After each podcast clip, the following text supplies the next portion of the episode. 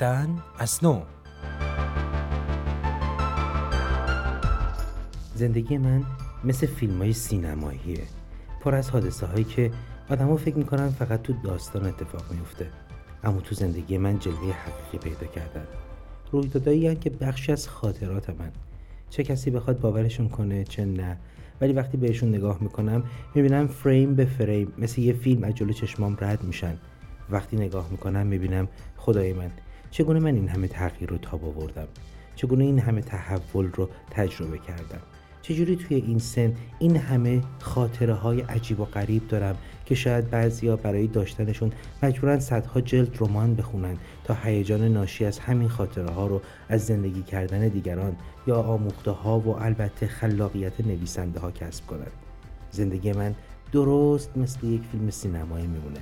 یه فیلم سینمایی پرتکاپو و پرتحرک که گاهی وقتها در قلبش اتفاقهای عاشقانه رمز پیوند آدمها با همدیگه و تغییر زندگی هاشونه این جمله رو شبنم با لبخندی وصف ناشدنی برای ما درباره زندگیش به زبون میاره.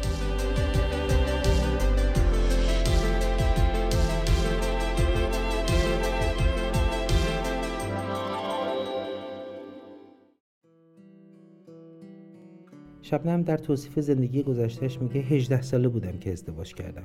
خیلی بچه سال بودم. وقتش بود که می‌رفتم دانشگاه و درس میخوندم یا حتی به هر حال نمی‌دونم. اما یه دفعه ای شد. به خودم آمدم دیدم سر سفره عقد بله رو گفتم و شوهری دارم که از خودم دوازده سال بزرگتره. آدم محترمی بود اما دو تا عیب بزرگ داشت.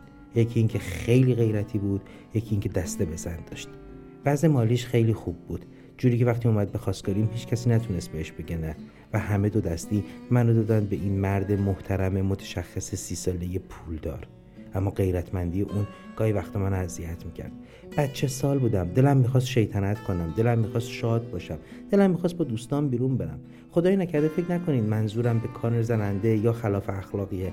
اما همین شادی های زنانه و دخترانه منو نمی‌تونست تحمل کنه. و بدتر از همه دست بزن داشت. بارها و بارها کبود و سیاه هم می‌کرد. فقط به خاطر حد اقل خواسته هام که غذا خوردن یا کافی شاپ رفتن با دو تا دوستای مدرسه هم بود. دوستام تازه دانشجو شده بودن اونا برام از رویاهای عاشقانهشون از حرفهای قشنگی که می‌گفتن و میشنفتن تعریف می‌کردن. و وقتی من تو زندگی خودم نگاه می‌کردم که همسرم خشمگین و عصبانی شب به خونه میاد و کمترین شوخی یا لودگی من رو دوام نمیاره و با دست بزنش ازم پذیرایی می‌کنه پیش خودم می‌گفتم این رویاها چیه که اونا برای خودشون می‌سازن؟ فکر می‌کردم زندگی همینه اینکه آدم بیفته توی یه قفس و زندگی کنه. خونواده مؤمنی داشتم اما شوهرم خیلی سختگیر بود. سختگیرتر از اون چیزی که من فکرشو می‌کردم. همین بود که احساس می‌کردم یه چیزی تو زندگیم اشتباهه و همین اشتباه کارم رو به طلاق کشوند. حالا که بهش نگاه می‌کنم می‌بینم اون طلاق درستترین کاری بود که من می‌تونستم بکنم. شکستن بندایی سنتی که زندگیمو تباه کرده بودن و منو به یه قفس برده بودن. حتما یک اشکالی تو کارم بود. یه اشکالی تو همه اون باورایی که ما رو به هم رسونده بود و سر سفره عقد یه روزی نشونده بود. حتما یه اشکالی بوده توی کارم. یه اشکالی که داشتم و هنوزم دارم. شاید اشتباهی بوده محاسباتم یا کم بوده از عشق اطلاعاتم. یا اینکه زیاد بوده از تو اصلا یه حرفایی رو نمی‌گفتم باید یه حرفایی رم باید بهت می‌گفتم. شاید شاید حس ششامم برای عشقم بود. یه تزایی می‌دادم و واسه تو مهم بود. رسما من حاضرم همین ساعت اعتراف کنم به همه چی. خیلی راحت باشه خیال تو از این بابت. من برنامه های جدیدی دارم باست رسما من حاضرم همین ساعت. اعتراف کنم به همه چی خیلی راحت. راحت باشه خیال تو از این بابت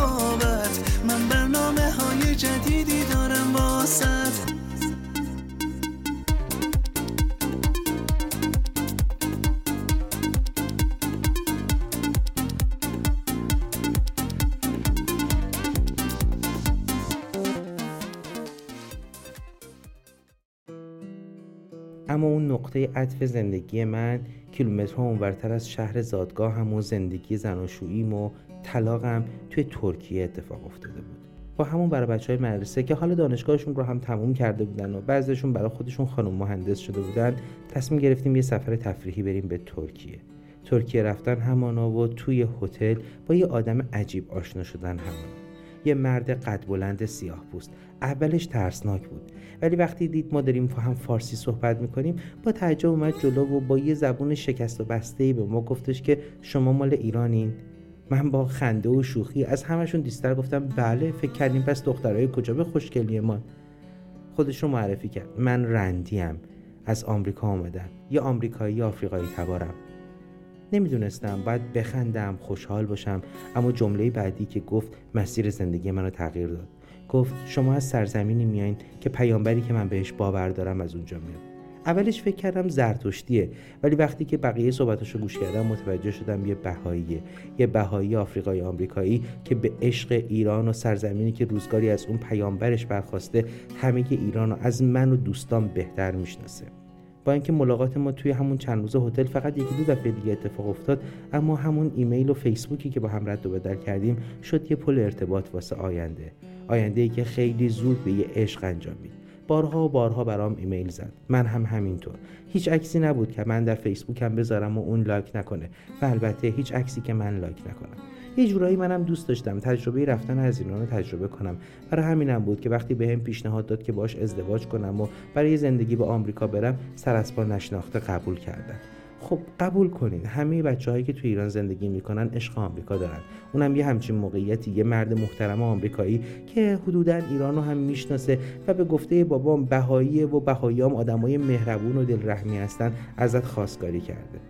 باید قبول می‌کردم. با اینکه همه قلبم پر از تردید بود. نمیشناختمش نمی‌دونستم کیه چه رفتار و اخلاقی داره.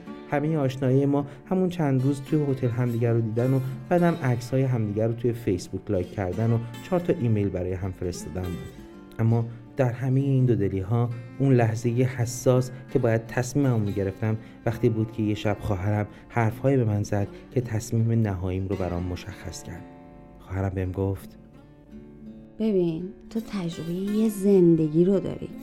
به قول خودت 6 سال تو خونه خودت غریبه بودی. با مردی زندگی کردی که از در میومد و می‌دید داری میخندی فکر می‌کرد بهش خیانت کردی و سیاه و کبودت می‌کرد. هرچی هم که دیگران میگن منم می‌خوام بهت بگم. این یه شانسه که در خونتو زده. این آدم اگه بد بود دنبال تو نمیومد. اون عاشق ایرانه. عاشق سرزمینی که بهش میگه سرزمین مهر و دوستی. یارو پا نمیشه از آمریکا بیاد ترکیه که بخواد تو رو از راه بدر کنه. تازه هم گیریم قربت سخت باشه. گیریم یه سمت دیگه دنیا. حتی روز ما شب اونا. روز اونا یا شب ما باشه. اما خود وکیلی بهتر از این نیست که کسی اینجا تو مملکت خودت توی خونه خودت روز تو مثل شب تارو سیاه کنه؟ پاشو. پاشو به جای همه این تردیدا دلتو صاف کن و کوله بار سفرت رو به سوی خوشبختی ببند. فرودگاه شیکاگو پنجم ششم آپریل بود. هوا هنوز سرد بود که رندی اومد دنبالم. این اولین مسافرت من به. این اولین مسافرت من به آمریکا بود و البته اولین باری که به عنوان یه آدم متعهل پام رو به یه زندگی میذاشتم که قبل از اون هیچ تصوری ازش نداشتم. من با ویزای نامزدی با رندی با آمریکا اومدم و خیلی سریع باهاش ازدواج کردم. اگرچه واقعیت ماجرایی بود که من شناخت درستی از رندی نداشتم اما خیلی زود این مرد سیاه پوست آمریکایی که یه آدم غریبه محسوب می‌شد شد عزیزترین و نزدیکترین آدم زندگیم. وقتی برای اولین بار روبروی مشرق الاسکار شیکاگو ایستادم و اون تمپل با عظمت رو دیدم باورم نمی‌شد که آدم های این سمت دنیا برای هموطنهای من که ما توی ایران خیلی وقتا اونها رو نادیده گرفته بودیم چنین برج و روی بلندی بسازن وقتی آرام آروم با دوستان اون آشنا شدم با جامعه اطراف او آشنا شدم با دیگر ایرانی هایی که اونجا زندگی می‌کردن آشنا شدم باورم نمی‌شد. حرف و گفته ای که از سرزمین مادری ما اومده بود حالا در این سمت دنیا تا به این اندازه با ارزش بود. رندی رنگ زندگی من رو تغییر داد. پر از عشق پر از ماندگاری پر از زیبایی. من رسون به سرمنزل عشق و زیبایی که هیچ وقت نتونستم تکرارش کنم. و در حقیقت این گفتمان ساده و صمیمی پشت پرده های خوشبختی من که تشنه نگاه اون شده بودم و همواره همراه اون بودم تجلی پیدا کرد. من عشق رو محبت رو در نگاه مردی پیدا کردم که در نگاه اول به چشمم غریبه اومده بود اما حالا پاره تنم بود. بخش لایم فک زندگیم. من تشنه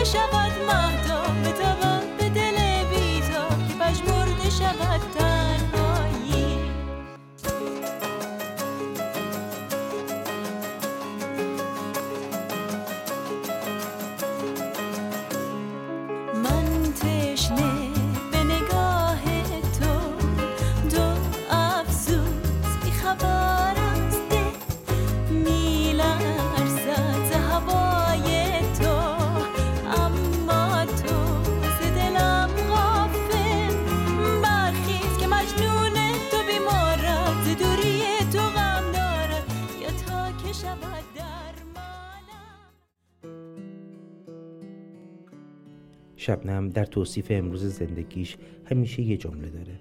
میگه نمی‌دونم اون دیدار تصادفی توی یه هتل توی ترکیه زمین ساز این شد که این روزها خوشبختی و سعادت رو تجربه کنم یا طلاقی که گرفتم یا صحبتهای خواهرم یا امید و آرامشی که مادر و پدرم بهم دادن. این سمت دنیا من آدم غریبه ای نیستم. حتی از وقتی که توی خونه همسر مسلمونم زندگی می کردم به مراتب آشناترم.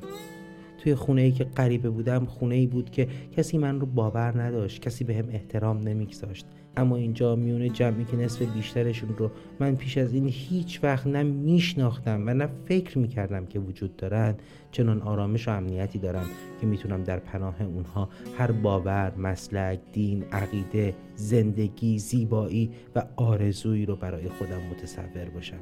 این معنای آزادیه. معنای امنیت که آدمیزاده چشمش رو باز کنه و ببینه فردایی رو که می‌سازه بهتر از دیروزیه که در اون زندگی کرده. برای ما زندگی کردن فقط زندگی کردن نیست. برای ما زندگی کردن تلاش برای ساختن یه دنیای خوبه. دنیای خوبی که از ما به یادگار بمونه. پدران ما دنیا رو این گونه ساختن و به ما تحویل دادن. ما هم باید دنیا رو به گونه خود بسازیم تا به فرزندانمون تحویل بدیم. چرخ زمان نمیسته پشت هر گذشته رفته ای یک امید نو هست یک اندیشه نو یک تلاش تازه. بعد از هر شبی یک صبح در راهه. خورشید دوباره میدمه و باز هم دنیا رو روشن می‌کنه. فردا که باز هم خورشید خانم به دنیا سلام کرد جواب من برای فرزندانی که دارم چه خواهد بود؟ آیا من هم دوست دارم دنیایی رو تقدیم اونها کنم که پر از خشونت و جنگ و اندوه باشه؟ نه. خواسته من و خواسته خیلی های دیگه مثل من توی این دنیا دنیایی بهتر برای اونهایی که در آینده صاحب این امانت میشن. امانتی که اونها هم باید اون رو تمیز و گرد گرفته تر سالمتر و زیباتر به نسل های بعدیشون واگذار کنند. این روایت بر اساس داستانی حقیقی بازآفرینی شده و کلیه حقوق آن متعلق به رسانه پارسی است. مجری طرح لادن دورندیش کارگردان و تهیه کننده وفا خاتمی تحقیق و روایت مهدی آقا زمانی. راوی همراه رعنا رضاپور لطفا برنامه های شنیداری و دیداری این رسانه را در تلگرام، فیسبوک و اینستاگرام پرشن مدیا پروداکشن دنبال کنید.